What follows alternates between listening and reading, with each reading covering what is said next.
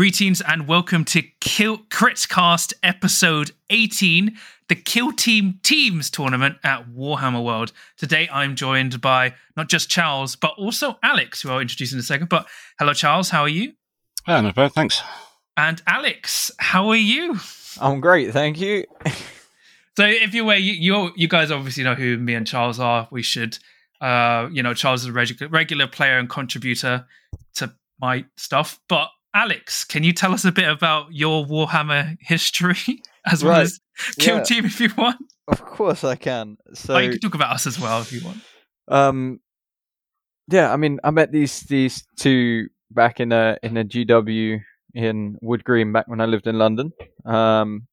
Since then, I sort of stopped playing a lot of tabletop games via a bit of Blood Bowl and moved towards Nottingham. So when I got a message from you guys saying, do I want to come to a tournament, I was actually buzzing. Yeah, because you've been trying to catch us at events, because we keep forgetting you live really close to Nottingham. Exactly so, that. Like, it's 20 minutes and I'm there.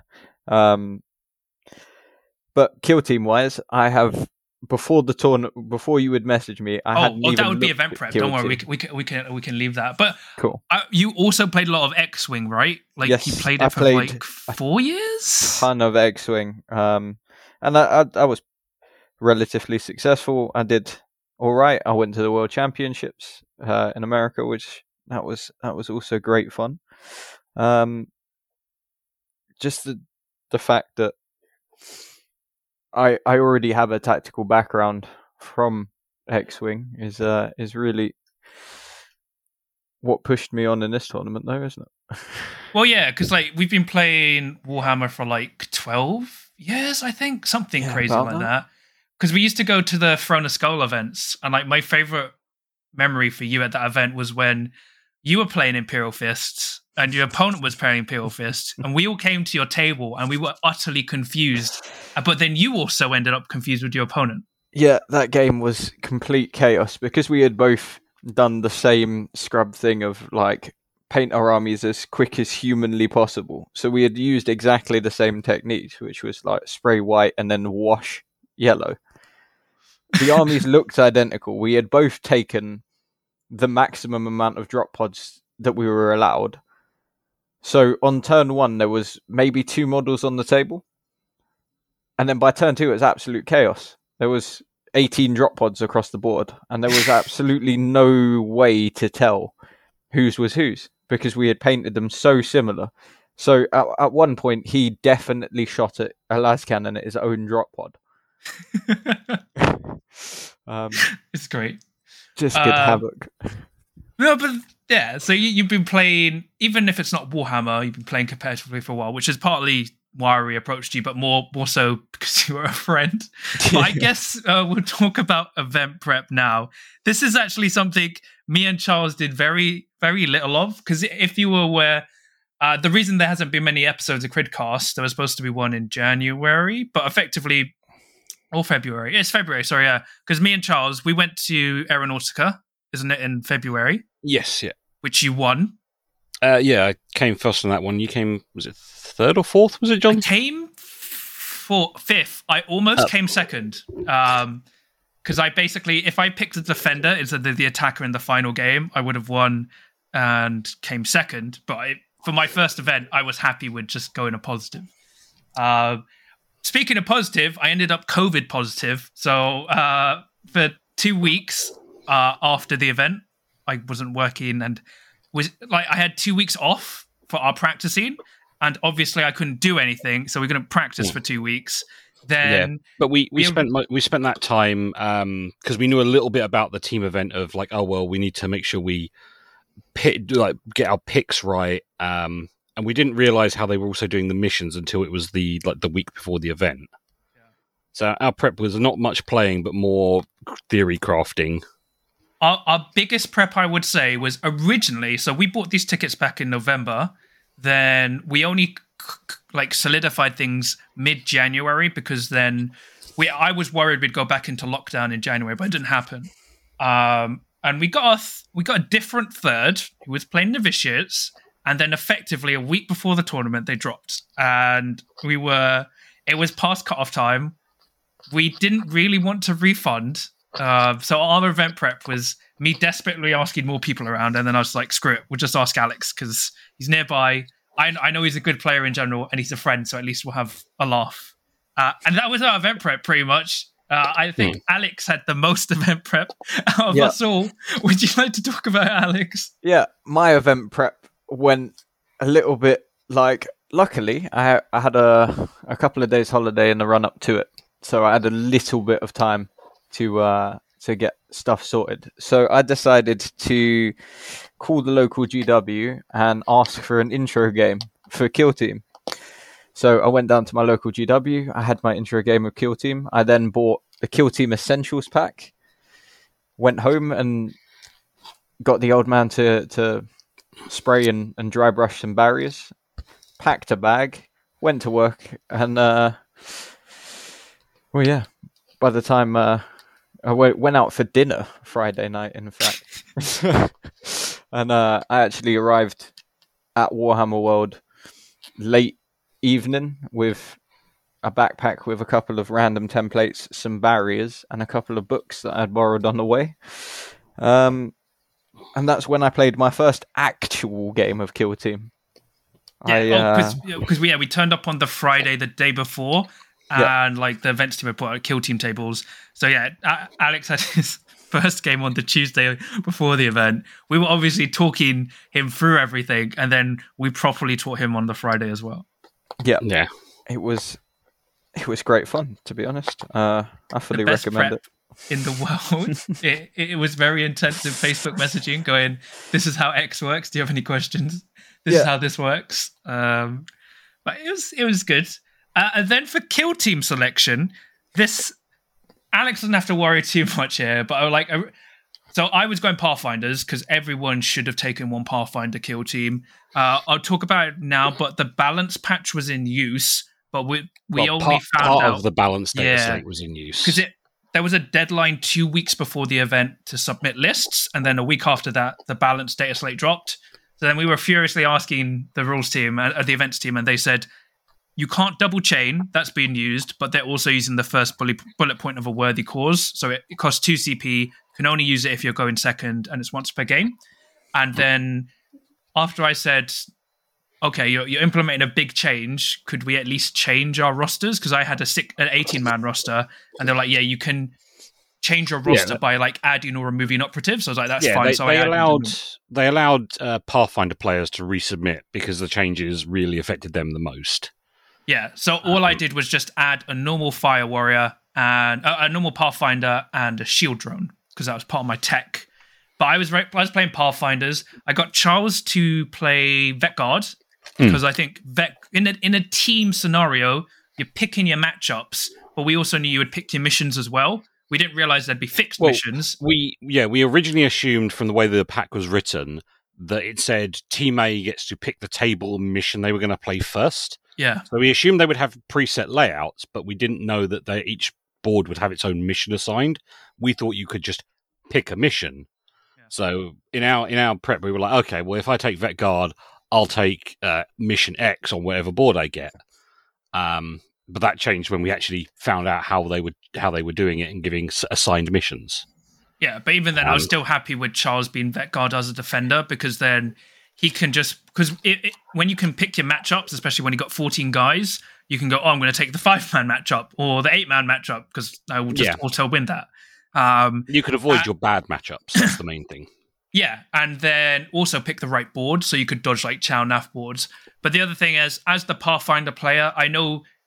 being Pathfinders and me, because I'd found out on the day people actually wanted to dodge me because they knew I'd won the last Warhammer World event as well. So people were either sending their best player into me or dodging me. So I was happy to play anyone. And then, as I said, originally we had Novitiates as our third because, in my opinion, Novitiates are really strong because they don't need to roll dice because they can generate fake dice. And I'll bring up now, even though it only matters for our last game, but we actually found out that the judges ruled, based on feedback from the rules team, that the narrative part of gaining faith points in terms of you get free a turn, you can get free from the chalice if it's near a mission objective, And then you get specialisms that are on the data card, which are generally only used in narrative play. But apparently they're supposed to be used in competitive play as well.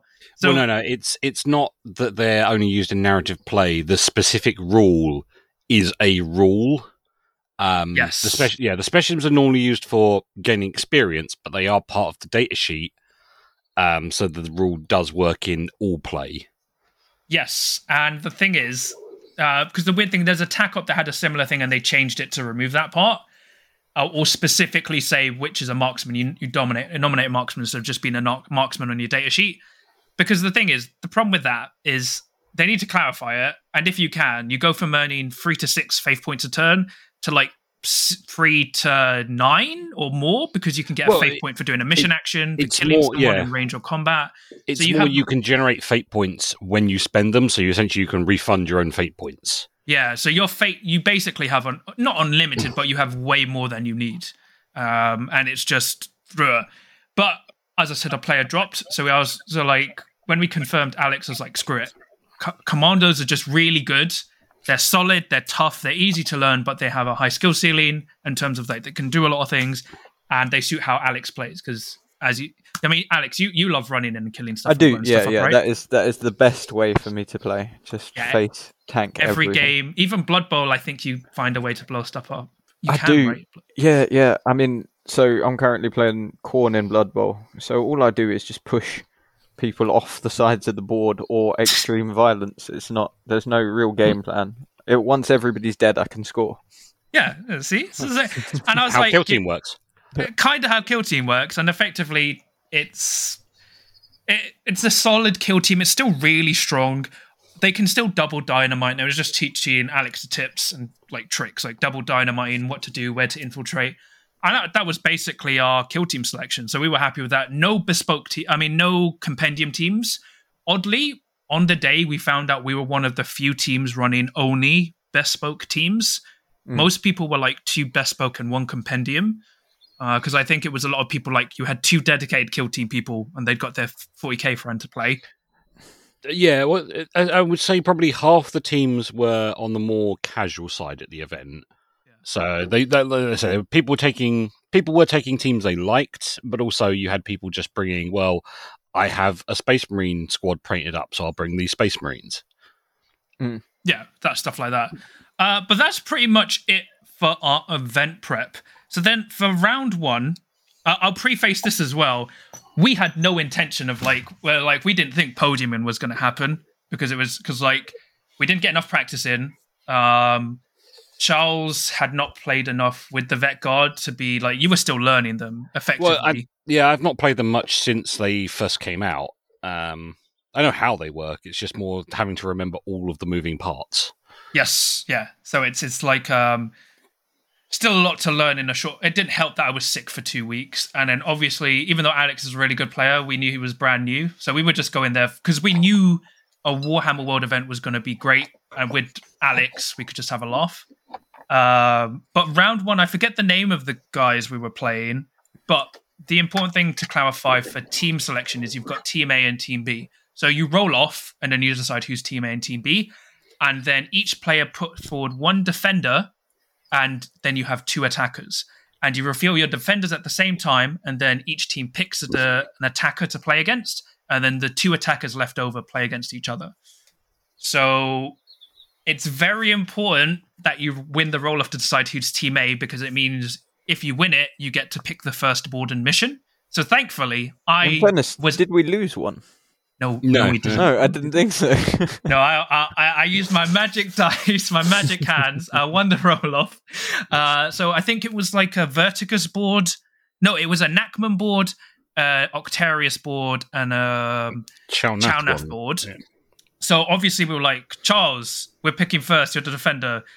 They were Sisters of Battle, so normal Sisters of Battle, Tyranids, and Pathfinders. So Pathfinders were their defender, because that was a common thing I found, Pathfinders with defenders. But it's effectively, Charles, you picked the sisters. Why did you pick the sisters? Mostly because they're a relatively, just basic Sisters of Battle are a relatively easy Kill Team to beat because they have very few special rules beyond their couple of stratagems. So you don't have to worry about, oh, this person gets to do 3 mission actions and this person gets this special shot. It's just 10 Sisters of Battle, there was a heavy bolter, there was a melter gun, there was a couple of frag grenades. So it was a very simple team. I knew that, okay, as long as I waste their activations, I can then use my special weapons to pretty much one-shot sisters. That didn't go as to plan as it was meant to, seeing as a few bad dice rolls leaving sisters alive. But it was a very equal game in the end. But I picked them mostly because they were a relatively easy match out of all 3 of those kill teams. But then, and you picked the Octarius board, I think? Basically, yeah, the Notchana board. I picked Octarius. Yeah, I picked Octarius as well because it had the Loot and Salvage was the mission. No, it wasn't Loot and Salvage. Yes. No, it was the 6th objective one. Sorry, not Loot and Salvage. Seize ground? The one which is just 6 across the middle. Oh, yeah, it was 6 seize ground. Yeah. Again, because I had 14 bodies, so I could just kind of swarm objectives. But thankfully you narrowly won, I think. Yeah, it was a win. It was a close win, mostly because I outnumbered the sisters and I could just take more points. I didn't score very well on the TAC Ops, but neither did he. And I just, it came down to I managed to beat one of his flanks where he only put like 3 models on one side and the rest were kind of clustered on the other. So I managed to take the objectives on that side, and it was one of those ones of just scoring just enough points more to get the win. But then, Alex, you were unfortunately paired against the Octarius player. The Pathfinder player who put you on Nachmund. So yeah. How did your game go? Because that's like, unfortunately, you were effectively our Pathfinder sponge. I did play a reasonable amount of Pathfinders. But that game was... Because it was... Game 1 of the tournament, and I hadn't played before. It took me a little while to get settled in my head of, get through your tactical objectives, pick through your missions correctly, make sure you got the board set up right, have a look at what your kill team do. So I wasn't really thinking too much about any of his placements. I was just making sure that I had got what I needed right in the beginning. So it was obviously a learning experience from the fact of, if I think a model is concealed, not having a full understanding of the rules. A lot of people might look at it and go, well, yeah, there's no way that model is concealed because of such and such, which did happen in the beginning. I forward infiltrated my slasher up to a corner of the board, and I thought there was no way he'd be able to jump around cover and see it. But he did. He got the big recon drone, activated him first. He moved, dashed over the barrier, and then opened up on my slasher. I got pretty lucky, and he had only done 4 wounds to me off of a crit. So, in my first activation, I instantly switched my Rocket Boy to engage and shot from the back of the map, and somehow I managed to just one-shot this drone. Nice.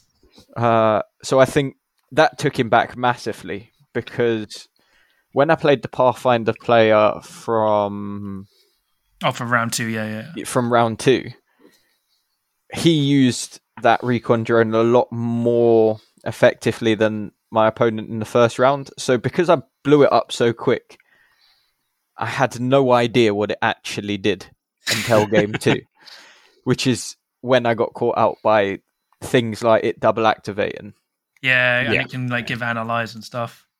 But apart from blowing up the drone, how else? Because I unfortunately think you did lose that one, right? I did lose that game. Purely because I didn't quite understand the 2 different scoring segments. I was concentrating a lot further on completing my TAC Ops when I should have just stood on the objective for 2 or 3 turns. I was quite blessed in the fact that the Orc TAC Ops aren't exactly difficult to get your head around. Well, yeah. They're not the most cognitively heavy to think about. Exactly that. So the fact that I spent so long staring at my TAC Ops going, what am I not seeing? Why is he earning more points than me? Then made me go, oh, hold on a second. Let me look at the whole board. He holds three objectives to my one. Yeah. Because it was the first time I've sort of had the objective interaction as well. It was that same... I played that same mission multiple times where it's... Escalating hostilities, right? It goes 6-4-2. Escalating hostilities. I will say that's a great mission. Like, it is. It's my favorite. It's a lot of fun. Oh, yeah. But, yeah, I mean, that really set the ball kind of rolling for me, because after that game, although I lost, and I lost quite badly, I got it. I understood how to score points and how to outscore your opponent, which is what I really needed for game one. I think the other thing that was a bonus was I was the least experienced player on the team against their least experienced player on the team.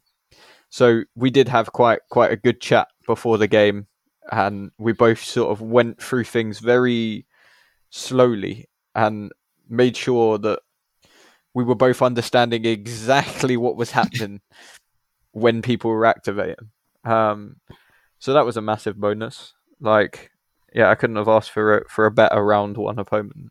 No, that's great, yeah, because the thing is, the problem is the day before we'd played as Vet Guard and then Pathfinders, and obviously playing my Pathfinders isn't fun, so I'm not going to lie about that. Like, it's good. Like, it was good to play against it, because you saw how frustrated I was getting by going, yeah, but I can see him, and you're like, no, because of this. No, because of this. But I'm but I'm looking at him. Concealment and obscuring and concealment and things like that, and you're like, but the model's standing open, but his base is just behind this bit of wall, and it's a real thing to get your head around. But once you do, as you did during the days, it does all fit together quite perfectly, actually. Like, I think it's a really good system.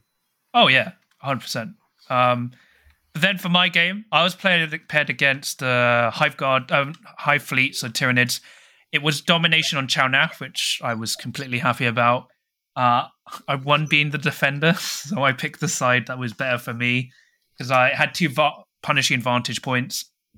Playing domination, and effectively, turn one, I managed to kill one warrior and two Genestealers, because I killed his two Genestealers in the central point. So I ended up controlling the central point, one of mine. He controlled two of his, but I had killed... a warrior and three Genestealers. Then turn two, I reeled my TAC Ops, which was the faction TAC Op 3, which is Kill More and Overrun. And then turning point two, I killed another warrior and two more Genestealers. So he only had one Genestealer and his leader left, because his leader was warriors with... Leader had a Devourer, a Death Spitter. He had a Venom Cannon. And then he just had a normal double blade guy, which I shot apart. He had adrenal glands on the Genestealers, so they had extra movement. But because the way the central objective was, on the side, there's no objectives. It's just a cover. It's just a wall. So I used the punishing vantage point with a drone to shoot a Genestealer down to four wounds. Then I drone controlled it to shoot again and killed it, because of punishing vantage point, because you get to retain a hit because he wasn't behind cover. And then, effectively, I wiped him out by... the end of turn three, except for his Genestealer. So it's kind of cruel, but I needed his Genestealer alive. So what I did, I've got a guy that gives you -1 APL. So I just kept giving that Genestealer -1 APL, him charging me, and then I would charge away so that Genestealer could only just charge and I wouldn't kill it. So effectively, I maxed out my TAC Ops and almost maxed out primary. So it was unfortunate for him, because even if they used the rule about marker lights not ignoring heavy, I still would have been able to kill him before he got to me. That warrior would have survived. It wouldn't have changed much else. But that was round one. We were like, oh, that's pretty well. I was worried for a minute, because after I finished my game, the first, like, I looked at Charles like, this is not going well for Charles. And then I was confused by Alex's game, because there were so many dead models, but I was like, it doesn't look like Alex is winning, but he's killed so much. But yeah, we found out it was 2-1. So obviously the scoring for this event is different. So I'll bring up the scoring now. It's effectively 6 points for 3 wins. If you get 2 wins and a loss, or a win and a two draws or two wins and a draw, that's 4 points. If you get a win, draw, and loss, or three draws, that's 3 points. If you get a win and two losses, or a loss and two draws, that's 1 point. And if you get three losses, that's 0 points. So we got 4 points from that. We're chuffed. That was going pretty well for us. And then round two, we got matched against the toughest people in the tournament. So we were against Command Point UK, and me and Charles, like, we even told Alex, oh, these are the guys we have to watch out for because they're probably going to be the best people at the tournament unless, like, game devs are there. And we were like, we're probably going to, if we run into them, we are probably going to play them day two, round four. And then we were like, crap. Because they were the only people in round one to go 3-0. And we were like, is it going to be bad, guys? I wasn't lying. Yeah, I wasn't like, this is not going to go well. I was like, I wasn't even confident. Thankfully, I pulled off the Chad move of winning the team A roll-off. This is also the thing is, because as Charles mentioned earlier, the pack isn't exactly clear. So we were playing as if you were the defender, you not only pick the mission and board, but you are the defender for that game because it doesn't say in the pack. And then Command Point were like, oh no, they said you have to roll off. So we checked with the rules team or the judges, and they were like, oh no, yeah, we forgot to put it in there, but it should be roll off. But if you all pick the same option in terms of like defenders just automatically pick, that's fine. But we just switched to rolling off. We were like, okay. So this time they had Pathfinders, Commandos, and Compendium Harlequins because the new ones weren't legal. Charles was our defender. We thought their Commando was going to be the defender, but it turned out their Pathfinder was the defender as well. We were like, okay. So then, Charles, you picked the Commando on the Octarius, or it was like the Vertigus board, I think. No, yes. Octarius, because I had the Vertigus. It was Octarius again, yeah. Mostly because it was the best of a bad choice between Commandos and Harlequins. Yes, I think you picked right because you played against Mark, which we both played in Bad Moon and lost to when Pathfinders first came out. And then Alex, unfortunately, went to another Pathfinder player, and I got picked by Harlequins. But Charles, briefly, how did your game go? I think for this one, it's narratively better if we do my game first because that's. Because as I said, I thought we were going to 3-0 this, as in terms of we were going to lose. 0-3 it, you mean? Yeah, 0-3 it. So I was against the Harlequins. He had picked the Vertigus board. I won as defender, so I picked the bottom path because it was easier for me to get into. We were playing Secure Archaeotech, and there were interesting things we found out during that game. So the first thing was he was playing the game as like, I'm going to claim all the points and start picking them up early, where I prefer to play more. I'll wait. So turning point one, he popped free. He claimed three of them. But what he also found out, he said, we check the rules. And if you pick up an objective, you can drop it for free at any point, at any time during your activation. So he would pick it up, immediately drop it, and effectively move it without having to move. So he would move, claim, pick up, immediately drop, and move it like an inch or two back, which is completely legal. I was like, oh. But he was like domino field, so I couldn't shoot him unless I was within 2 inches or he shot. So my TAC Ops were like mark enemy movement, marker light people, plant signal beacon, and kill more. So turning point one, I was like, can't shoot you, but I can marker light you. So I claimed 1 point, marker lighted them all. I did go with 13 guys again. I used my shield drone to cap an objective. Turning point two, he got a jammy grenade off, which I should have stopped, but I didn't take the risk, and his risk was better. So he charged a guy. He charged a guy, killed one, and then threw a grenade, which killed my drone controller and interference specialist. And at that point, I was like, well, this game's over. But I claimed another objective. And then turning point three, because oddly in turning point two, I'd managed to kill four Harlequins to his four Pathfinders, so I got one for my faction TAC Op. Turning point three, he interloped, and then he killed my leader and exfiltrated for his two TAC Ops to get 4 points. And he was also doing upload viral code. And I was like, why is he rushing to score his TAC Ops? And I looked at the clock and there were 10, 12 minutes left. And I was like, he's assuming we're not going to get to turn four, because if you get within 5 minutes of the round, you can't play on. So if we were turn three, that would have been it. So I was like, screw it. I don't have to do much. All the points are claimed.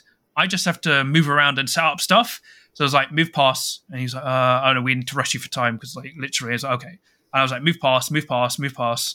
And then we played on for round 4. Because I was like, I have 7 operatives. You have 2.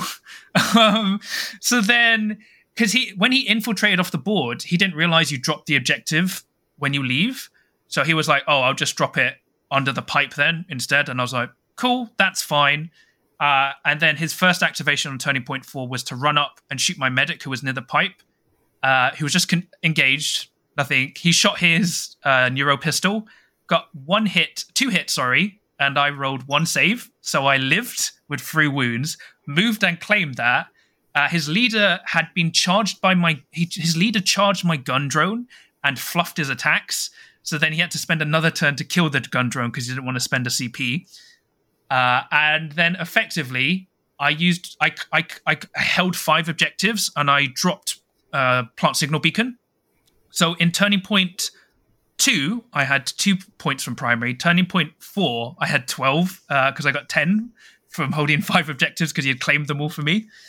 And I got 5 points from my TAC Ops to 6. So I beat him by, 17-12. And I was like, wow, what the fuck? That was like a really tough game, fun. But I was like, that shouldn't have happened. And I turned to Charles. I was like, Charles, you probably lost. What's happened? And then, Charles, what happened in your game? Well, it was Vet Guard versus Commandos. We were playing on Octarius, and we were playing. I'm trying to think what the mission was. I think it was one of the ones with 5 points. Yes, I think it was. That's why you picked it. No, it was Consecration, I think. Consecration. No, it wasn't Consecrate. That was one I played later. Maybe Domination? But it was a 5 objective mission. Yeah, it was a 5 objective one. It wasn't a bad game. It was Domination. It was a corner. It was a corner deployment one. Yeah. I picked a corner that had a vantage point in it. It had one of the vantage point walls. I basically hid most of my stuff out of sight because I got to roll in one. I actually lost the roll, and he made me defender. I was like, I'm happy being defender. That's all fine by me. Yes, he did the same thing happened to me as well. They made me defender. I set most of my stuff completely out of sight. I set up a few conceals, a few engages, but I just made sure that everything was out of sight. He'd set his commandos up again on his side of the board. Generally, he had another heavy wall and set pretty much everything behind that. But it was one of the vantage points, and the vantage point was the open side was facing my deployment zone, and it was one of the Octarius ones with like the notch out the top. So what he'd done during his turns is he had his commando with the rocket launcher right behind the notch with a climbing rope. He would then give him an AP. He'd move up onto the roof, fire, and then jump back off. The Rocket Boy did that twice during the game and missed both times because he had no rerolls. And then he decided to not do that again. Yeah. But yeah, it was a very bloody game going backwards and forwards. I got incredibly lucky with essentially running. I was running security, and I had central control, and I ran a guardsman out to the central point just to take the point. And it was the guardsman was on the point, going, okay, well, I'm probably going to die. Dacker Boy runs around the corner, dackers, misses completely. Guardman's standing there amazingly alive. The Rocket Boy shoots, misses, he's still alive. This guardsman was truly blessed, and I think that was mainly what happened. There was a lot of his shots that should have been guaranteed kills, just the dice failed, and that's sometimes the problem that can happen. I'd managed to use my spotter with my plasma gunner to single out his sniper boy, who'd kind of gone round the side of the map. And I'd pushed up enough on my side to get a shot across the board at him. I used my spotter to make it so he counted as engaged. He was engaged in cover, shot him with a plasma gun and vaporized his sniper. So that took out one of his 3 big threats. He did forward deploy one of his boys, which was the Slasher Boy, and he did some good job. He jumped over, held on an objective, sliced up some guys, but then he was kind of stuck on his own and just got gunned down by a melter gun. But it was it went very, very even for the first part of the game, and then I managed to just kill an orc, and pushed him back off the objectives. And it ended up a win to me. It was only by 2 or 3 points. Wow! But I'd managed to essentially whittle his boys down enough that every time he did something, I had 3 people to shoot the one boy after it had done something. And he was only left with, I think, 2 models left on the board at the end. I only think I had about 5, but Damn. There was only 2 commandos left out of the whole team. But I say it was a very good game. What also had messed him up was the way the train was laid out. There was a scramble pile in like a T shape next to one of the walls, one of the big Octarius walls. He'd given climbing ropes to his knob, and his idea was to run to that wall, climb over it to get to my lines. He hadn't seen that on the other side of the wall was the scramble pile, so he wouldn't be able to climb over it. Because just when he looked at the board, he hadn't seen that and set up the plan. It was only when we were in turn 1 and he started moving towards that wall and then was like, oh yeah, there's that scramble pile there. It's like, oh, I didn't see that. And that completely blocked off his entire plan of sending his knob over the side and into my flank. And that was a massive thing for me. That was. Oh, nice. Like I say, it was a difficult game because orcs are always difficult for guards to take out with their low damage, but it went very well. And Alex, how did your game go against Pathfinders? So my game against Pathfinders was difficult, to say the least, because he had quite clearly played a lot of Pathfinders. So he set up in a much better way. There was a piece of cover that he was using that was the worst thing for me. It was like a power generator. Yeah. So with a vantage point on top, yeah, like the power generator. Exactly that. He sat his one of his snipers with a rare rifle up on there, and because it was sideways into the board, there wasn't a point unless I had got directly behind him that I could shoot him. And he could shoot so he just stayed on silent. Exactly that. But I then worked out that the best way to get to this sniper is to charge it.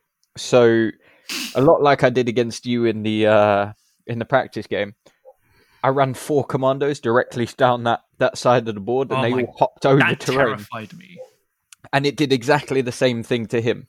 He disengaged the sniper, jumped off the vantage point, and headed back across the opposite side of the board, which meant I had 2 or 3 turns to run down the center of the board and put myself in some pretty reasonable places. The other thing I had done was I gave the dynamite to the Breacher Boy? No, Breacher Boy, that's the one, perfect. I'd given him the Breacher Boy and I'd set him up on the opposite side of this piece of heavy terrain where he had 5 or 6 operatives all standing on top of an objective. Wow.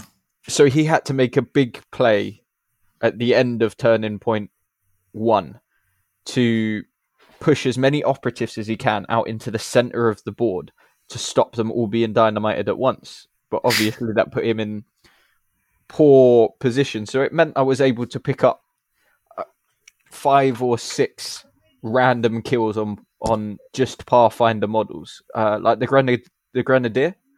The Grenadier was left on his own in the middle of the board.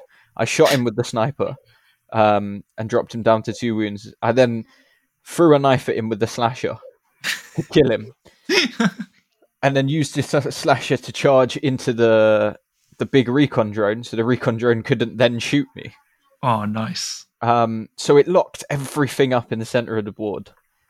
The only problem I had was that sniper at the back meant that every time I tried to jump on to capture any of the objectives, I would get that big railgun shot. Yeah. Mm-hmm. So I couldn't effectively score the objectives without actually getting that sniper out of the way, which eventually I did, but I turned too late. I scored all right. I definitely think I could have won that game if I had the knowledge of the same knowledge of the game that I had leaving that game. Yeah. Yeah, because you were basically playing against, I think, the highest ranked player in the UK. So it's like... I learned a few things. I mean, there were certain things that you could tell he definitely played a lot of TTS over the actual tabletop game itself, because there was two or three times where I was presented with an opportunity that I shouldn't really have had. So I had a really good shot with the Rocket Boy. He had three Pathfinders up on top of one of the storage containers. And a lot like I did to Charles in the practice game, the Rocket Boy hit the first one and splashed three crits across the pile. Charles' favourite memory.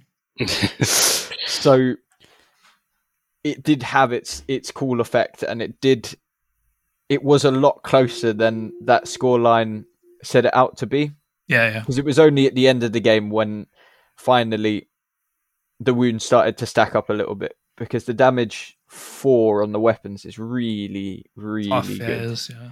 I mean, I couldn't imagine playing a kill team where I didn't have 10 wounds on everybody. Yeah. Because I'd be really disappointed when people just got vaporized. The same way as when the Breacher Boy got killed in one round of shooting. Yeah. It's just that Pathfinder damage. It is, but not the end of the world. I definitely learned from that game. Yeah, because it's like, that's the thing we wanted you, like, it wasn't like even though the scores didn't show it, you were still learning, and that was a really good game to learn from. Yes, yeah, like I appreciate that he was a good player, and I watched what he did. So, like, I couldn't understand before that game why having multiple activations would be really that good, because then it would give me a chance to, say, Overwatch. Yeah. But the fact that he could go one after the other meant that he was able to sort of... His risky plays were a little bit less risky because he had a second guy to activate and do something with. Yeah, it's like you could kill someone, and if you didn't kill him, you were guaranteed to kill him, or you could...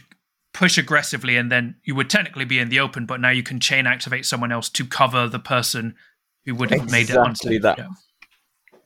Yeah. We ended up winning round 2 somehow. Like, we were all just, I was extremely happy and like confused, but we took it. We were like, we were now ranked 1 in the tournament, and it was just like, From that point, sitting at the top of the tournament ladder, it felt really good. Well, it's like, for us, we were like, this was supposed to be a day 2 matchup, so we had now played the hardest matchup for us in the tournament, so we were just relaxing. But then for round 3, we were against... They were team binary, but it was like... it was winners or winning. In binary, yeah. But for that one, once again... I won as the attacker for Team A with my legendary. I think I rolled another 6. Yeah. And then, because it was tied. It was a 6 and a 5. Then I rolled a 4 and they rolled a 1. But for this time, they had Sisters of Battle, Hunterclades, and Tyranids again. So, once again, the Tyranids were the defender. No, Hunterclades were the defender. And Charles picked Sisters. I got matched into Tyranids again, and Alex played Hunterclades. So, Charles, how did your game go? Oh, let's start. Look, Alex, how did your game go? Yeah, let's go with Alex this time. Shake it up. My game was really good. It was so nice to play a kill team that did something different. That wasn't Pathfinders. So, like, when he was explaining what everything did to me, he was like, oh, this has got an ore specs that allows him to do this. And I was like, oh, right. So, it's like this... The sniper spotter combo is quite similar, and he's like, oh, these are Rust Stalker infiltrators, and I was like, these are really cool. This is cool because it's just not Pathfinder. The game itself was it started with him making a bit of a mistake. So I infiltrated the Slasher Boy really close behind a building where he was going to become a pain, so he would have to kill him to get onto that first objective. And then I also infiltrated the Breacher Boy. Again, the same with the dynamite. So he was a little bit trapped with where he was set up. And the fact it was the Nachmund board. And we had smoke on the board that caused both of us a massive headache, but really worked in my favour. But his third activation, we had one or two activations where we just sort of, you know, the basic stuff, the stuff that's almost free. You know, you're going to move and dash with this guy to get him behind cover and towards the objective. He did the same thing, a couple of moves and dash. And then he, with the Rust Stalker, decided to charge my Slasher. So the Rust Stalker charged my Slasher, and we rolled our dice like normal. His first hit did damage to me and didn't kill me, so it put 2 mortal wounds on him from the Slasher's ability. Mm. The Slasher then hit him back for 2 crits and killed it. Which instantly threw him off. He was like, but wait, hold on, I should win combat here. And I then had the Slasher Boy who then activated and charged the second Rust Stalker on that side of the board and killed it. So I was 2 operatives up for no trade currently. I then lost the Slasher Boy to it. There was 2 special weapons that he had that were really cool. Oh, it was like an arc rifle and plasma cavalier? Yes. Yeah. He did fire both of them at the Slasher, and unfortunately, that's the scratched on the plasma gun in the beginning, and you could see he was sweating. He was like, "Oh no!" But then he rolled really well with that second set with the arc, and I ended up losing the Slasher. But by the end of turning point 1, I had already moved halfway across the board, and he hadn't come out from behind the barricades. It was like he had decided he was gonna. He tried the combat game and it didn't work out very well for him, so he was just gonna shoot me to death. It was then at that point I decided to actually try and achieve one of the missions that I hadn't tried to do before, which was the blow it up. So he had declared this piece of terrain at the back of the board, but where I'd killed the 2 Rust Stalkers, there was now a massive gap. So the hook shot across and landed on his objective. So the grot, in that turn, captured the objective. Then, at his next available opportunity, did blow it up before interloping out the board. So the grot, on his own, earned me 4 victory points and didn't once get shot. Nice. So maximum grottage. That was when I finally went, right, I get it. I understand. The grot completes the TAC Ops. The Commandos actually capture objectives. The circle was complete. You had finally mastered everything. That's it. And that was such an enjoyable game, because the guy that I played against as well was fantastic. He was very much into the fact that we were playing Kill Team, and we had just decided to stab each other to death. It was very good. Like, it was probably my second most enjoyable game of the weekend. Nice, Charles. How did you do? So I again picked the Sisters player. Again, mostly for the same reason of I know Sisters are a relatively easy Kill Team to be able to beat. And they have very little tricks to them. It went again better than I think it went better than the first game I played against Sisters. And again, it was more down to things like placing and getting the angles on a number of shots. It was a win. It was a very close game as far as I remember. But I think it was the TAC Ops where I managed to score mine and he didn't manage to score his. Which are what clutched the game. But yeah, it was again 14 Vet Guard versus 10 Sisters, and their 3-up saves do a lot of work. But the fact they only have 8 wounds, once they do start taking damage, they do go down pretty easily. Even when they're just a scratch. Yeah, He's what really sealed the deal on the game though was his bolt guns were terrible. He was rolling 4 dice on 3s. He would constantly roll 2 misses. He'd have re-rolls on some of them, re-roll 1 dice into a miss again, and then his shooting guardsman in cover, and it's like, well, I autosave one because I'm in cover, and like his bolt guns just were constantly missing.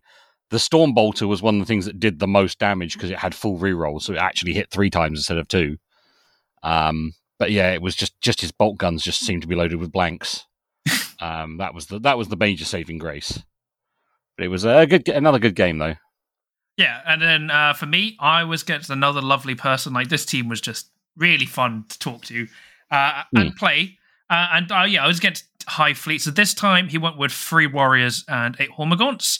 So we were playing on Consecration, but we were playing on the bad Octarius board. So we'd played this yesterday, and we quickly realized it is amazing for shooting teams and terrible for melee teams, because one side has a vantage point, but then the other side is like effectively boxed in on one side with light terrain and heavy. But if you come into the middle, there's just open spaces. And we talked about it prior to the event to the events team, and they're like, yeah, we realized after we finalized the boards, that was probably the worst one.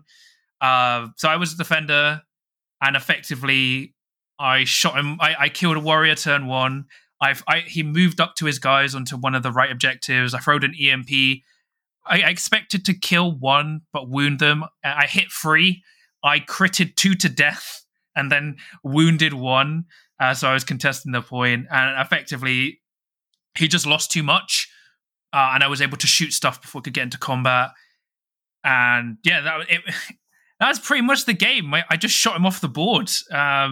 He did manage to kill my drones, which was very sad for me. Like, he was just like, that drone's in the open, I'm just going to shoot it. It doesn't do anything, I'm just going to kill your drone. I was like, no. And he did kill my drone. That was really sad for me. I almost maxed out TAC Ops because I took Kill More, Plant Signal Beacon, and Vantage, and I could only do 1 Vantage because he killed my drones before they could get onto the other building. But that was pretty much it. It was just kind of, he had a bad board. I also got to be the defender, and I effectively just shot him apart before could get into it. So we got our first 3-0, and after day 1 we were like, success, pretty much. Yeah, well, yeah, 2-1 wins and a 3-0, we were actually feeling pretty good. Yeah, we were one of the other 2 undefeated teams. We spent some time in the miniatures hall because, you know, Alex hadn't been there for like, what, 8 years or something? 4 years? Yeah, at least that, plus like all of the big changes were yeah, huge. Like, it looked like a completely different environment when I walked in there, which is a good thing, definitely. Yeah, they've done a lot, and they're regularly changing up. But it was really fun. We couldn't do pub quiz because they didn't have enough staff for some reason, I think sickness or whatever.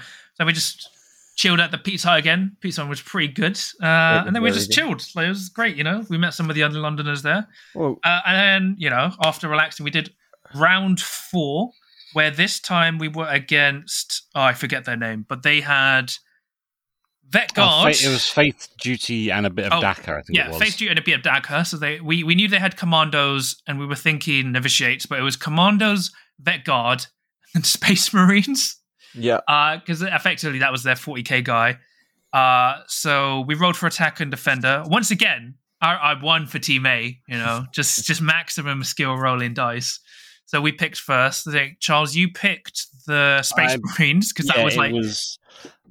It was 5 assault intercessors, and it was like, okay, this is literally just got these Space Marines. It should be an easy matchup. Yeah, because we did think about sending Alex in, but we didn't. The problem is we weren't sure who their defender was going to be in that regard. So because their defender ended up being the Commandos, who picked Alex, and then I was against Vet Guard. But for my game quickly, I was on. So this was annoying for us because this is the only. Normally a board is like Octarius, Vertigus, and then either Nachmund or Chownath. This board was like Vertigus, Chownath.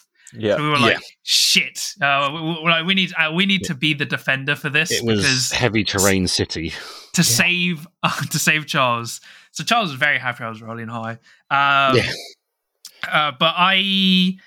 So for me, I was against Vet Guard. He understood a bit how heavy terrain worked, but never played Pathfinders.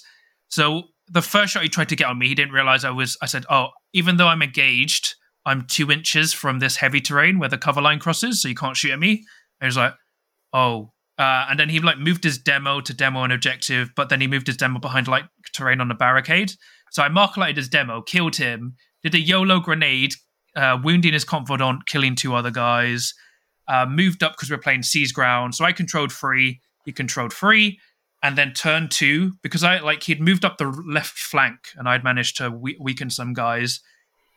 From turn 2 onwards, I controlled his left flank. He couldn't get his guys around the middle because I was standing in front of a door, and anyone who came out of the door got shot. And then he only had 3 guys on his right flank, and I killed the plasma guy turn 2, and killed a normal guy turn 2, and they only had a spotter, so he couldn't get behind enemy lines because I was rushing his points. And by the end of the game, he had 2 guys left, and I had lost I think like 3 guys. But I maxed out primary. I didn't max out primary, but I got like 8 on the primary.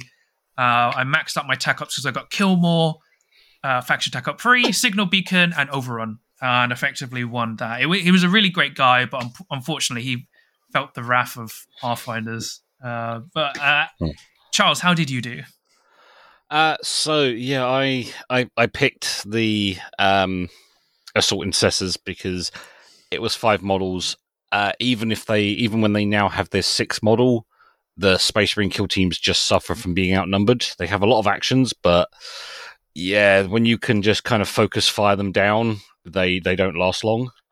The entire terrain on the board was all heavy apart from 3 pipe sections, so there was a lot of blocked shots across the board, which actually made it difficult in some ways to get a few shots off. But it was he started all of his guys in conceal, apart from his one who'd taken the auxiliary grenade launcher. He started him engaged behind a bit of cover. He had the first round, so he jumped him up on top of the vantage point that was on his side of the board and shot at one of my. He shot at my commander, my sergeant, and my comms. He managed to not kill them, which was lucky on my part. But then his guy was done. He was now standing up, engaged, onto a vantage point. So I then hopped my sniper around a corner and promptly shot him, and then shot a grenade launcher at him as well, which finished him off. And that was his only engaged guy. Were we playing Consecrate? I think you were. Yeah, I think this one was Consecrate. And yeah, it was he kind of only moved up.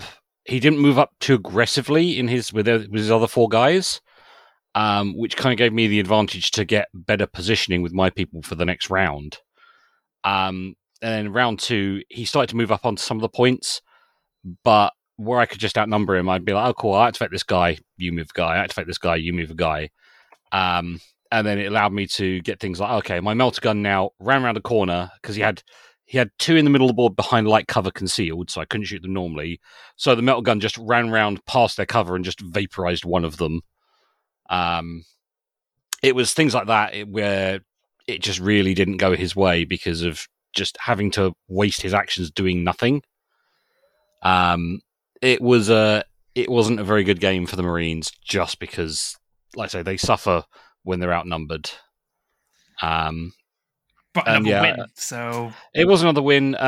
He'd managed to get a couple of his TAC Ops, and he'd only managed to score a couple of primaries. So I didn't actually manage to get a huge win, but it was a win. But I wiped out his last guy on turn 3. So I kind of had turn 4 just to go, well, I just claim these points again.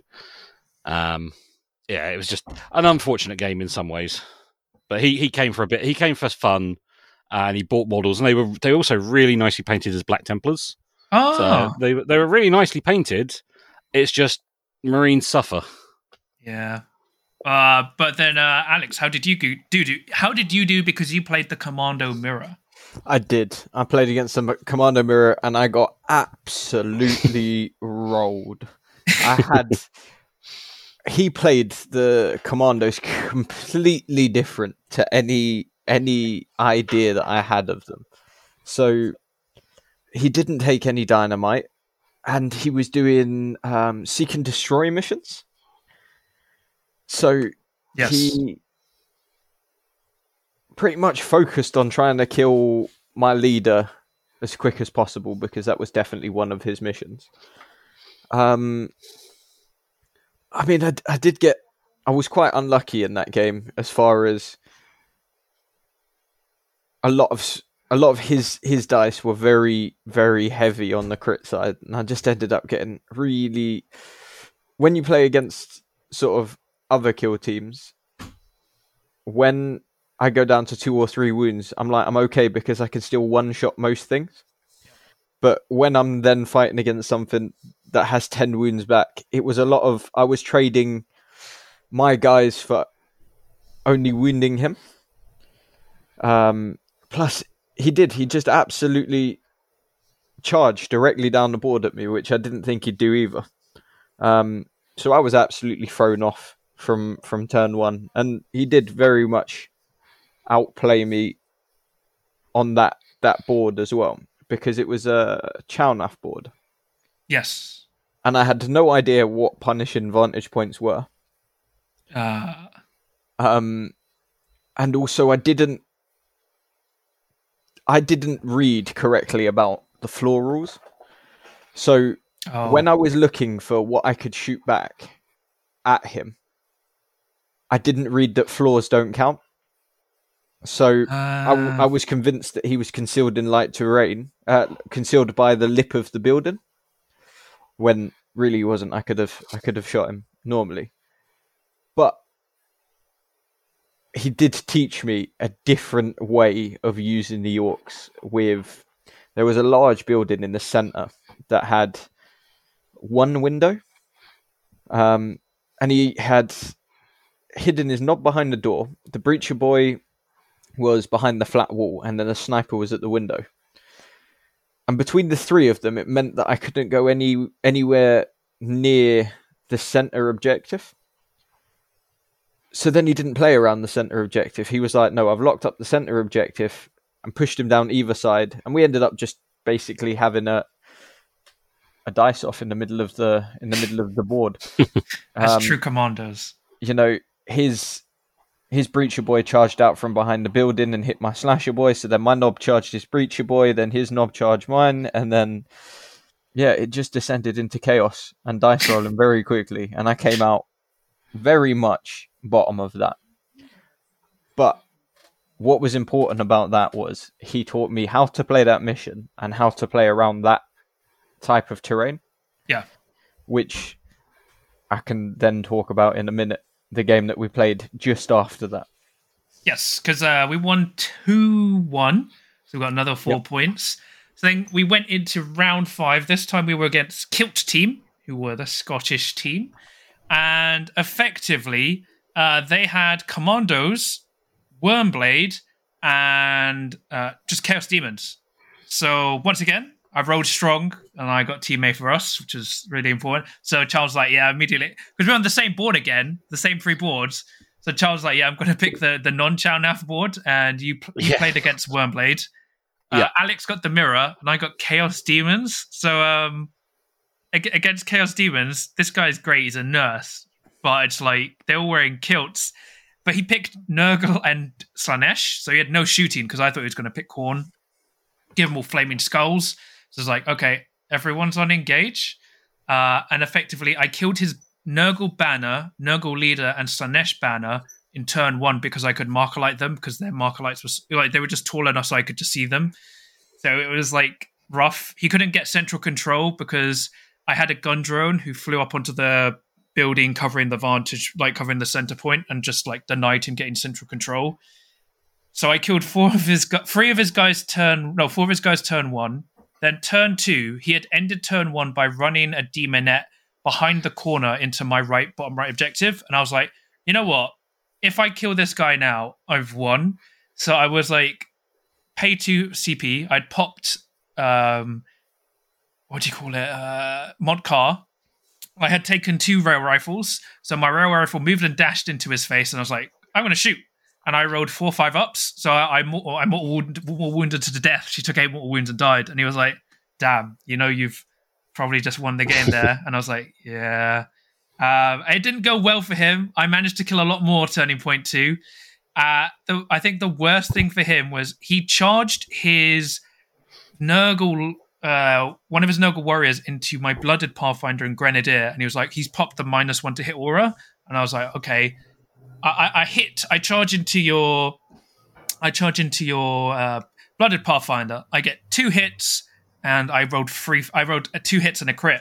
He's like, okay, I'm gonna hit you for 5 damage, and I was like, I'm gonna parry your other hit, and then I did 7 damage back, and he didn't pass any disgusting resilient rolls. So his demon was left on 1 wound, and he was like, "What?"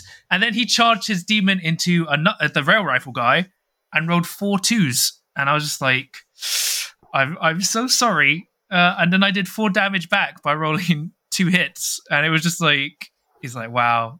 Not only are you beating me at ranged, you are now abusing me in combat." And I'm like, "I'm so sorry."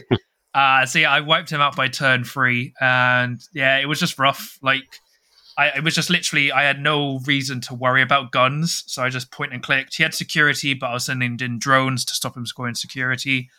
And yeah, I maxed out everything for an 18-1 win. But then, Alex, how did you do after that, cliffhanger from last game? So, I was given the exact same game on the exact same map. So I took the executive decision to switch the side of the board to the side that my opponent had previously played, set up exactly the same as him, and follow his exact plan.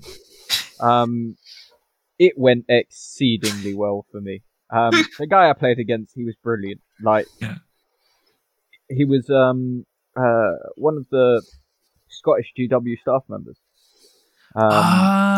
Yeah, he works in the GW back in Scotland. So obviously he gives great quality games anyway. But we just sort of, the game just descended into us chuckling and removing models. It was my favourite game, purely because we just had lots of fun playing it.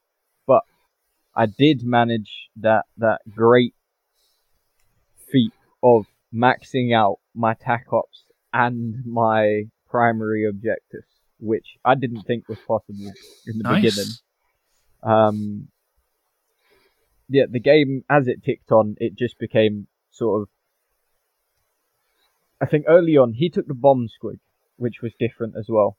And at the start of the game, he did a really cool thing where everybody gets a dash, and he was able to dash his bomb squig away from everybody else. I then shot the bomb squid and blew it up instantly.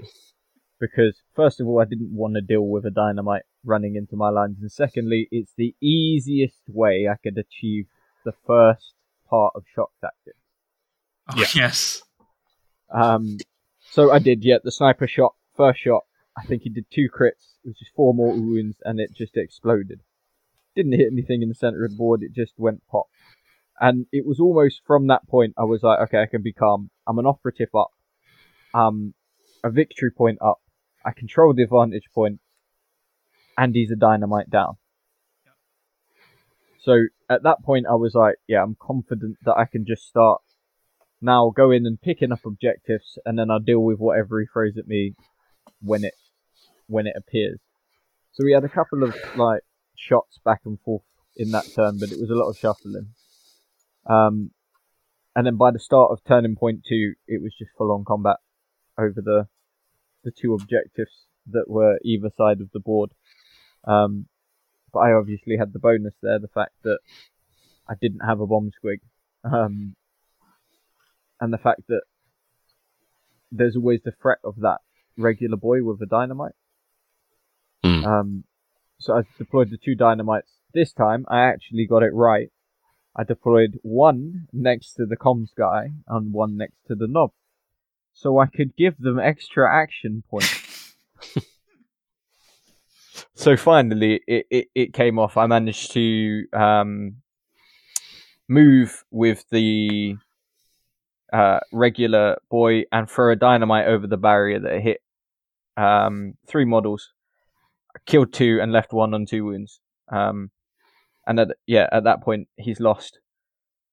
It was the sniper, the Rocket Boy, and the comms boy that were there. So I killed the sniper and the comms boy instantly and left the Rocket Boy on 2 wounds, who then shot, and because he was injured, missed, and then died to a throwing knife a turn later from the slasher.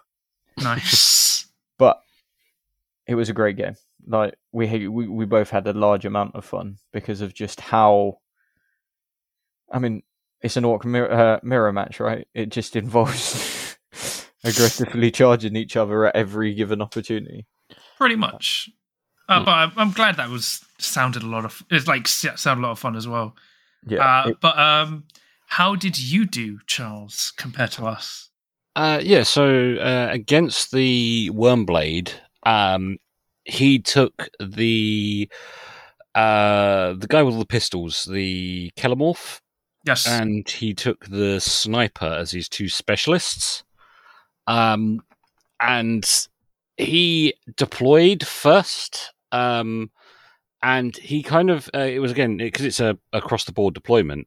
He deployed 3 of his, Kellermorph, his sonic cannon, whichever, not the other one that isn't the mining laser, and one of his just normal guys, kind of in a chain off of a bit of terrain, but in the open. Oh. And then he deployed most of the other stuff hidden across the middle on the other side of the board. When it came to scouting, I thought he was going to take a barricade, so I took Dash. He did take a barricade, but he then didn't put it in front of his 3 guys who were standing in the open. He put it somewhere else on the board. And I was like, oh, okay, that was surprising. So I'd put my guardsman with grenade launcher directly facing the 3 people in the open on the far side of the board on engage. Like, he can see all 3 of them. He can fire a frag grenade and hit all of them at once. And he didn't put the barricade in the way. So I'm like, okay, I've got turn 1. Well, first action. My grenade launcher walked up towards the middle of the board where there's a bit of cover he can stand behind and frag grenaded the 3 of them. He brought the Kellermorph down to 1 wound, I think it was, or 2 wounds, injured the heavy weapon and injured the other guy. I was like, not bad for a first shot. His first action was to send his sniper up on top of the building just in his deployment zone, and he sniped one of my guys. I was like, okay, that's not so bad. He then used the stratagem to switch back to conceal on his sniper. Unfortunately, his sniper wasn't within an inch of the light terrain, and wasn't over 2 inches away. Well, he wasn't within an inch, so his conceal meant nothing because he was just standing in the open. So, in the middle of my side of the board was a container. So my sniper switched to engage, walked up onto the container, and one tapped his sniper back. I rolled 2 crits and then 2 more hits. So he instantly took 6 mortal wounds and then just he failed his saves. So I took out his sniper on my first shot. I'd wounded his Kellermorph, and then his mining laser just atomized my sniper, which was I was like, fair dues. My sniper killed yours. You vaporized mine. I'll take that trade. I then moved up another guy. Oh, I moved up 2 GA2 guardsmen and gunned down his Kellermorph. So in the first round, I killed both of his good models. And after that, I was feeling a lot more confident that that I could win it. Like I say, it was Consecration. So it was actually a very back and forward game. He had 2 models set aside that could infiltrate in. I thought he was going to infiltrate them in on like the middle objectives on his side to claim those, but he didn't. One of them had a flamer, so it went to my flank and did crispy up a few people. But I'd already consecrated a point and I had more people there. The left flank was a very 50-50 backwards and forwards, and it was the middle objectives that I'd managed to run my guys around into that were unclaimed that I claimed. It kind of went backwards and forwards. We were taking each other out pretty handily, but it ended up being I think a 2-point win to me in the end because I'd managed to achieve 5 of my 6 TAC Op points and I got one or two extra on the primary, and I denied him three of his TAC Ops, because I'd killed his Kellermorph, who was his marksman for Deadly Marksman. Yep. He failed to kill my leader on his last shot, so he couldn't get Kill My Leader. And I can't remember what the third one was, but again, I think he only scored like 1 point on it. So it was one of those ones of... It looked really bad because we were both down to about 4 to 5 models at the end, but I'd managed to score more by that point and pipped it. But it was a really good game, and Wordblade have a lot of tricks. It was just unlucky that I managed to kill both of his specialists before they even did anything. Yeah. But it's like, yeah, overall we managed to get a 3-0 win against like the best team at the event, because they ended up winning best kill team, as in like... We've still got another round after this though, John. Yes. That was only round 5. But then round six, I forget their name. What was their name? Anyway, where like Charles had played their captain before at the first kill team event, because it was Ad McMirror. But effectively, they had Hunterclades, Novitiates, and Pathfinders. So we assumed that Pathfinders would be defenders, because pretty much everyone was putting the Pathfinders defenders. I won the roll off again. I rolled a 3. And then I was like, oh, this is dicey, guys. They rolled a 2, and I was like, yes, 6 for 6. So Charles had to pick either Pathfinders or Novitiates. Novitiates, yeah. So you obviously picked Novitiates. I took the Novitiates because I thought it would be a better matchup. But the interesting thing was their captain, because we'd played in the first Kill Team event, everyone assumed I would be running... Yeah, he thought I was going to be running the Forge World team. And when he turned up to the table, I'm playing Veteran Guard, he's like, oh, we planned on you playing Forge World and not Veteran Guardsman. Yeah. So that threw them for a little bit of a loop. Yeah, because they had been apparently like telling like their Novitiate player like all the tricks to beat AdMech, and I was like, it's all useless. But I was paired against the Pathfinder player, and Alex was into the Vet Guard. So for my game, it was once again Secure Archaeotech. I was like, oh, this is going to be tough. He picked 12 guys, including the Recon Drone. I went 13, as always, with double iron rifles. He was the attacker. I picked the drop zone that was easier for me to run out of. Also had advantage. It didn't have vantage point, but it was easier to run out of. And he was like, "Cool, I'm gonna," because I knew he was gonna pick change order for his scouting because he had the dash. So I was like. He goes, cool, I pick change order. Cool, I pick extra barricade. And he's like, why would you pick the extra barricade? He's like, because I'm going to put it in the back line of my drop zone here, and now you're going first. And he's like, oh. I made him go first, and then effectively I was able to... He passed with his recon drone, didn't switch it to engage. He was running a marker light bomb, so his medic had the orbital marker light thing, and he was running faction TAC Op 1. But he had marker lighted 5 of my guys, and then he 6 of them, and he only needed marker lighted 6. He needed 1 more to get his TAC Ops. But effectively, I ran one of my gunners with the iron rifle out, shot, overcharged, spent a CP for a reroll. Took 1 overheat, but knocked one of his guys down to 2 wounds. Then he shot back and killed me. And then he had ran a guy onto the point into the open to claim it. So then I shot forward my other gun drone with a marker light token, killed him, and then he sniped back. And he was like, "Oh damn, I've just removed 2 marker light tokens." I was like, "Yep, and you're also out of marker lights, so you cannot score faction TAC Op 1 this turn." And he was like, And he'd also, like, misplayed. He had moved his Grenadier up the right flank, but, like, 2 inches away from terrain. So then I just, like, switched a normal guy to engage, shot him apart. Turning point 2, he finally used the recon drone with the drone controller to do vantage. And I was like, cool, 5 marker lights, dead. He had his marker drone that was 2 inches away from terrain. I switched my sniper to engage, blew him up, ran away. And, yeah, by end of turning point 2, I'd killed like 8 Pathfinders. 7 Pathfinders.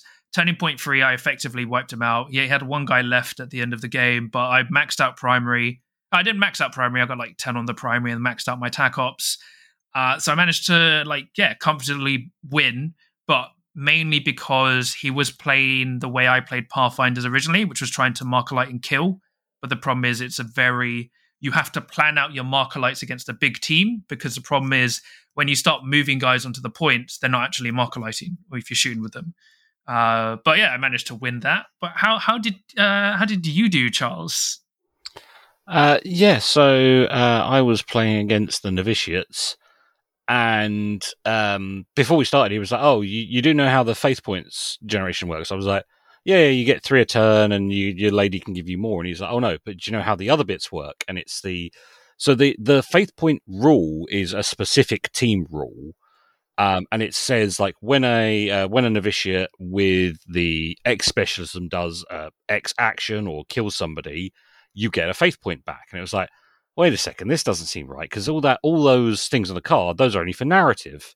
But apparently, because the rule is just a general team rule, it's always active no matter what gameplay you're playing, and the specialisms on the card just say is a specialist.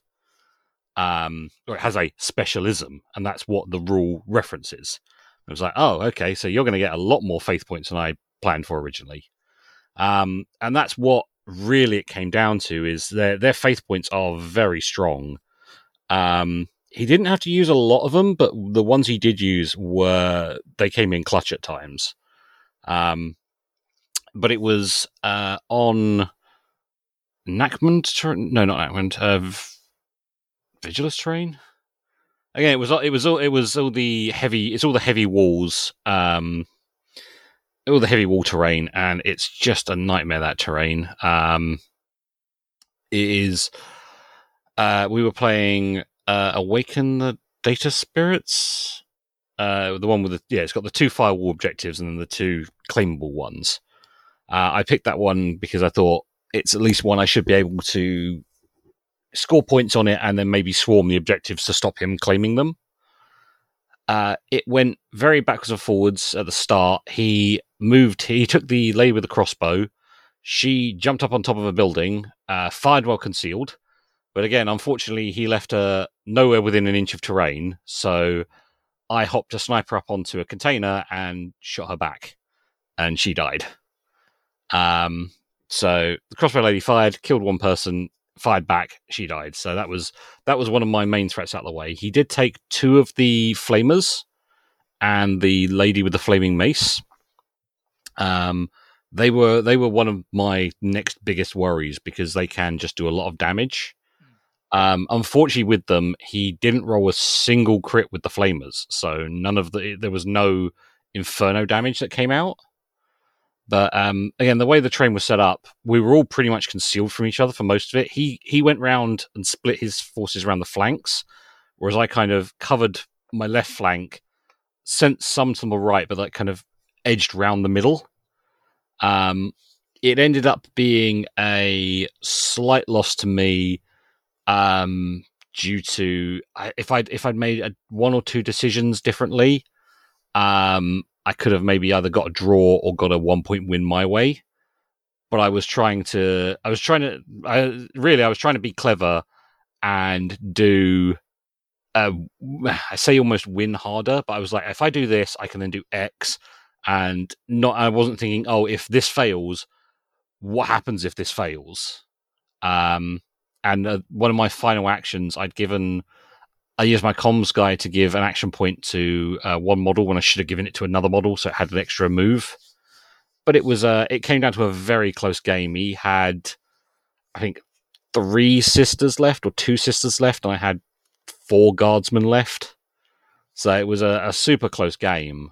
But he managed to, in the end of the game, score a TAC Op and deny me a TAC Op, which popped him over, popped his points over to the win. So unfortunately, it was a loss, but it was the game at the end of the day. The Novitiates are always a difficult team to face, because even if they roll badly on a defense roll, they can reroll a dice, they can change a dice to a hit or a crit, or to a crit defense or a normal defense. They're very difficult to pin down, and when they're played well, they are just they're saved by their points. And the fact is, he could then earn additional points, just meant he had spare faith points in the bank. But again, it was a really good game. It was a close loss. If I could have got a win, would have been great, but I was happy with it. And Alex, how did you do in your game? Because you were against their captain who was using Hunterclates. Yes. It was a very cagey game. I mean, we made a mistake early on that sort of eliminated part of the game. So we noticed there was two of the newer Nachmund smoke vents, and one of them sat directly in the center of the board. I had set two models up on a vantage point because both the Rocket Boy and the Sniper Boy were on the vantage point, because the idea was that the comms boy could move up behind a crate that was set up in the center of the board, deactivate the smoke as the last thing I do in the turn. So it means at the start of the next turning point, I've got two guys up on the vantage point that both shoot very well and can control that entire side of the board. But we forgot that the smoke was there. So actually what happened was the sniper was killed and the Rocket Boy was put down to 2 wounds by his special weapons, which we shouldn't have been able to see each other. But we managed to sort of navigate around that. And although from the start of the game I was at a poor position in terms of where some of my more important operatives were to deal damage, I had inadvertently controlled all the objectives on the board. So it was a mission where if you control 2 objectives, it gives you a point. If you control a mission in your opponent's half, that also gives you a point. And there was something else that gave you a point. But although I was slowly losing models, I was ticking over on primary objectives very quickly. So I think after turning point 1, I was 4-2 up, and then it went because I scored TAC Ops, it went to 7-4. So It was already further ahead than I should have been. But then that was when I had traded a little bit too much away for the objectives, so he was able to catch back up with.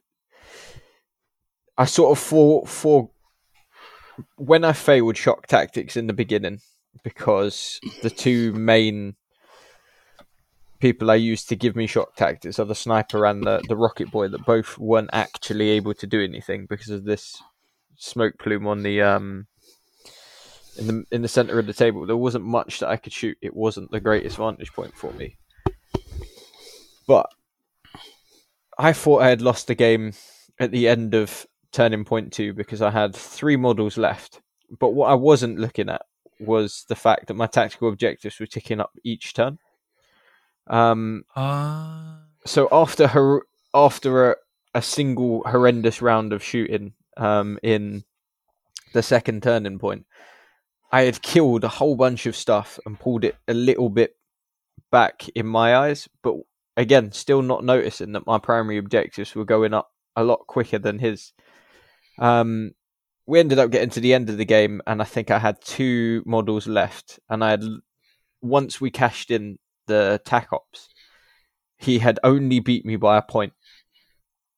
And I was actually pretty pleased by that, because oh wow, yeah, that's super close. Yeah, considering the start of the game where I lost 2 main operatives for no real trade, the fact that I dominated the center of the board and the objectives was really, it was something we had both overlooked, because he hadn't worked out how many points I got. So when we got to the end of the game and I told him how many points I had, he was definitely sweating. He was like, oh no, I might have actually lost this. But yeah, it turns out with completing his with Max in the TAC Ops, he had scored a point more than I had. But again, it was a very close game, and I'm sure had we not had the problems with like the interactions with the terrain at the start of the game, that would have been another pretty reasonable win for me. Oh, nice. Yeah, because like that's a really tough opponent for you, but yeah, that's glad you had a good game. But yeah, as you hear, we did lose the final round 1-2, but to win the event, we had to 3-0 that round anyway. So it was kind of like, I don't think we could have ever 3-0'd them because they were just such a good team. Yeah. Well, before we went into the round, we were like, a 3-0 should win us the event on points. A 2-3 possibly will win or come second. But yeah, it was a strong team. Seeing as they were in the same brackets as in round 5, so it was a very good game overall. Yeah, and then as for the tournament summary as a whole, effectively, so it's my fault. They had said to us that they think they were now ahead of us, and I was like, oh, let me calculate out. And in my defense, it was day 2. We played 6 games. You know, we traveled down on the Friday. I forgot to calculate a game, so I calculated 2 6-point wins, 2 4-point wins, and 1 point loss. I completely forgot we got a third 4-point 2-1 win. Yeah. So I was like, damn, you guys are second and we're third. And so we were like chilling next to each other for the events, for the prize. And they were like, third place, X team. And we're like, oh, who the hell are those guys? We haven't even placed. We were like, damn, we didn't even podium. Because we were like, we'd still had fun, but we were like, oh, podium would be hilarious. Like, really great. And then second place turned out was us. And we were like, I apologized to them, our opponents. And then I was like, oh my God, we won! We've got a silver trophy. I have mine here. I don't know where you guys put your trophies. Yeah, mine's sitting on my bedroom table next to... This is good. It's next to my gold one. But yeah, we came second. And yeah, Command Point came first. So they came with 29 points. We were 25, because effectively the guys we played had taken a game off of Command Point. Like the Hunter player had beaten their Pathfinder player.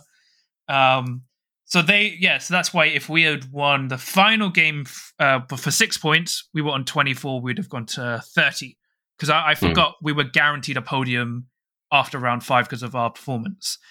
But yeah, we were like, oh my gosh, I was really happy. Because we were kind of more surprised because, no offense to Alex, we literally had to get Alex in at the last minute as a ringer. Yeah. And it was like, okay, Alex will do whatever he can do. If he wins, he wins. If he loses, he loses. It doesn't matter. And yeah, the round that we 3-0'd really pipped it for us.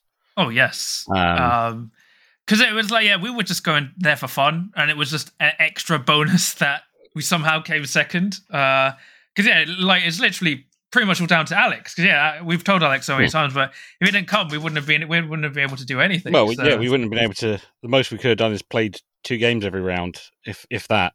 Yeah, we might have probably been DQ'd from the event.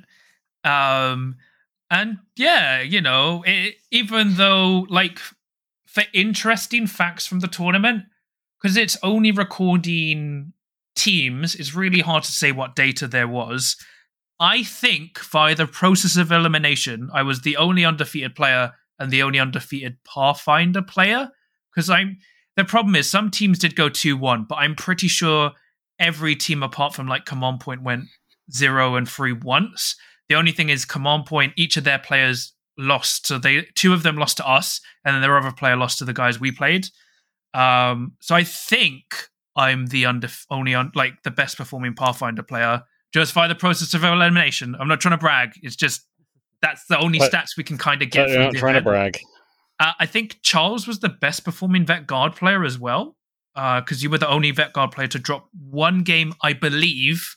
Like, once again, yeah, we can't prove it, but we think Charles was the highest performing Vet Guard player. But yeah, the more interesting things were not a lot of people were running free bespoke teams. It was usually too bespoke in a compendium. Not everyone had had Pathfinders. I think 2/3 of the teams had a Pathfinder player, but that wasn't the consensus. Obviously, a lot of the players were like, we took Pathfinders because every team needed a Pathfinder player. Yeah, like I said as well, most, probably only about 50% of the teams there were highly competitive playing. There was a number, probably about half the teams were being competitive, but they generally had like two compendium or a compendium White Dwarf and then an other faction. So there was a clear line in the room of people who were going like us with three compendium factions going for the strength of list and people playing for a bit more fun. Yeah, pretty much. But it was a very fun event overall. I think this is from the London teams, but the London teams were apparently the more competitive players because they came first. We're London, so second. Someone else came third. And then I think London were 4th, 6th and 7th or something like that. So pretty good turnout for London because it was a lot like generally we're the only ones who come down from London. It's really rare to get other Londoners down for some reason. But it was a nice raw spread. Everyone was really cool. And yeah, we had a lot of fun. It was basically all thanks to Alex that we keep saying. You know, Alex was the MVP. He really was the MVP. Yeah. I just had to turn up and I earned that title. Right? well, exactly. Well, it's because like the thing about team events, it's not about one player just win. Like it's great having one player can win every game. One player can't carry a team. Exactly. It's a team effort, and it's really impressive how quickly Alex picked up and played because he effectively spent day one of the tournament learning matchups and learning how to play. So yeah, you know, you've heard it before, Alex, but yeah, you're the best. You're the best, yeah, man. Thanks. Cheers, thank you very much. It's much appreciated. I mean, at the end of the day, I had a wicked weekend, and I ended up with a massive trophy. Well, yeah, so you weren't expecting anything. You're going to turn up, play some games, and then you walk home with a second place trophy. Exactly. Yeah, honestly, I turned up because I knew I was getting Taco Bell. Oh yeah.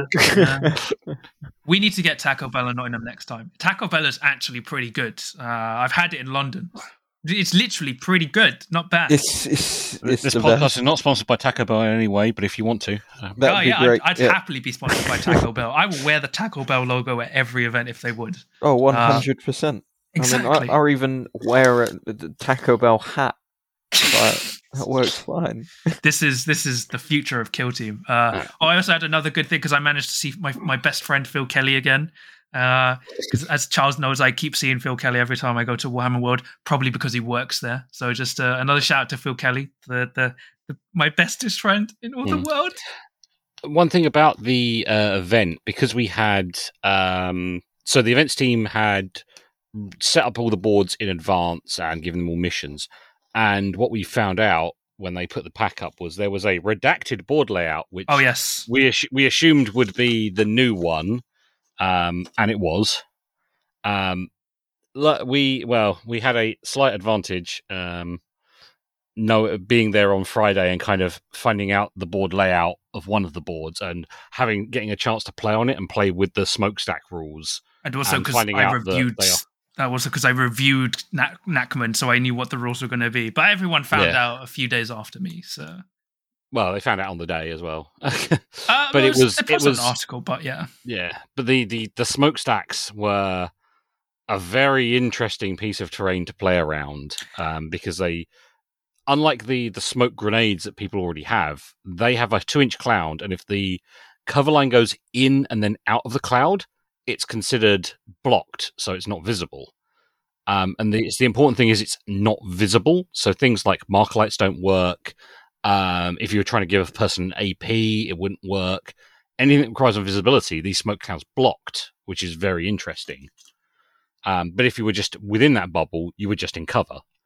So they were a very interesting piece of terrain, and I think they caught a few people out on stuff. And, well, like in Alex's game, where they kind of completely forgot that he shouldn't have been able to shoot across the board. It's just because it was such new terrain. People just weren't fully thinking about it. Well, I would just like to thank myself for that because they set up the boards because we were like, we got there at 2:00 And they were like, first up, put up Terrier's board. I was like, cool, we'll play that. And then I noticed them setting up the Nachmund board. And I was like, Charles, let's play on that. He's like, nah, it's fine. I was like, nah, let's play on it. Let's play on it. So thank you, me. As again, I was right. It's very difficult being me. But no, it's really good we played on it. It's very difficult being humble, I believe. Yes. No, but it's like, yeah, I was like, I instantly learned I can play around Nachmund, but Charles couldn't. So Charles was like, yeah. Oh, no, the problem you have with it is if you're on the side that has smoke clouds, you have to spend an action turning them off, and then it gives your opponent a chance to shoot back. So with the tower, where you can things like do like the double activates, you can kind of get around it. But it's they are very interesting to use. No, yeah, but it was an overall super fun event. We sent our feedback back. I think the only things I didn't like were the pack was the problem was it was like it felt like they had just slightly changed a single player pack because it would reference you to pages that didn't do anything. And the only thing I didn't like that was outside of the control was the implementation of the data slate after list submission, because normally events would go. Yeah, the problem was originally it wasn't going to be in use because it came out a week before the event. But then one of the rules was a core rule that had already been asked questions about and feedback had been given by the events team. So they were like, well, we'll be using this core rule and we'll be using the Pathfinder one. And those are the only rules we'll be using from the pack. They're the two that have the biggest impact from it, but it was one of those ones of you should have maybe done one or the other, but it was done. It only really affected the Pathfinder players, but John, did you even use a worthy cause at all? So, as I said, I used it once. So I was going to talk about this next. So the Pathfinder effects had no effect on me, these changes. I would actually say they've made me play better because I wasn't really abusing a worthy cause to begin with. I'm now using 13 models over 12 because I'm like, there's no real point in me taking the Recon Drone unless I massively outnumber someone. And it's better having 13 bodies because you will now outnumber everyone apart from Vet Guard. So, as I said, I was discussing with like the other players I've beaten, and like the command point guys were the same. They were like, it's that what they need to change is the roster size. Like I'm vehemently behind the roster size to drop to a leader and 10 operatives. So you have 11 altogether instead of 13. I know a lot of Pathfinder players get very upset when I mention that, but otherwise that these changes had no effect on me. Might have been, there was like one game where I probably wouldn't have been able to use the heavy marker light. And there were like one or two games where I wouldn't have got a second grenade with my grenadier. But I play my grenadier as it will throw one grenade. And then anything after that is a bonus. He either like throws a second grenade or goes and interrupts points. Like that's what he does. And even then I can go EMP fusion or fusion EMP. So it had no effect on me. It's like, as I said, there was only one instance of needing to use a worthy cause the entire tournament, but that's pretty much it. Otherwise, we'll be back with more stuff soon. Funnily enough, we wanted to do a AdMech how to play guide, but then now that with this data slate rule, which I'm pretty sure Warhammer World are going to enforce, are like because you know in the data slate it says like these compendium teams are highly recommended not to be used anymore because of their it's recommended that you replace the compendium team with the corresponding White Dwarf team that they have mentioned. So it kind of feels a bit pointless to put out how to play AdMech when I now know most tournaments aren't going to be able to play AdMech because they'll just say you have to use Hunterclades. So, but we'll be back with more Kill Team content. The thing is, like, literally COVID. But once again, thank you for Charles and Alex. I hope you enjoyed your time on the podcast. Wasn't too long. Yeah, thanks very much. Thank you very much. And yeah, that's pretty much it from us. We'll be back soon. You know, let us know what you like, comment stuff, all that stuff. But remember, even as part of a team, you can still always roll a crit. Goodbye.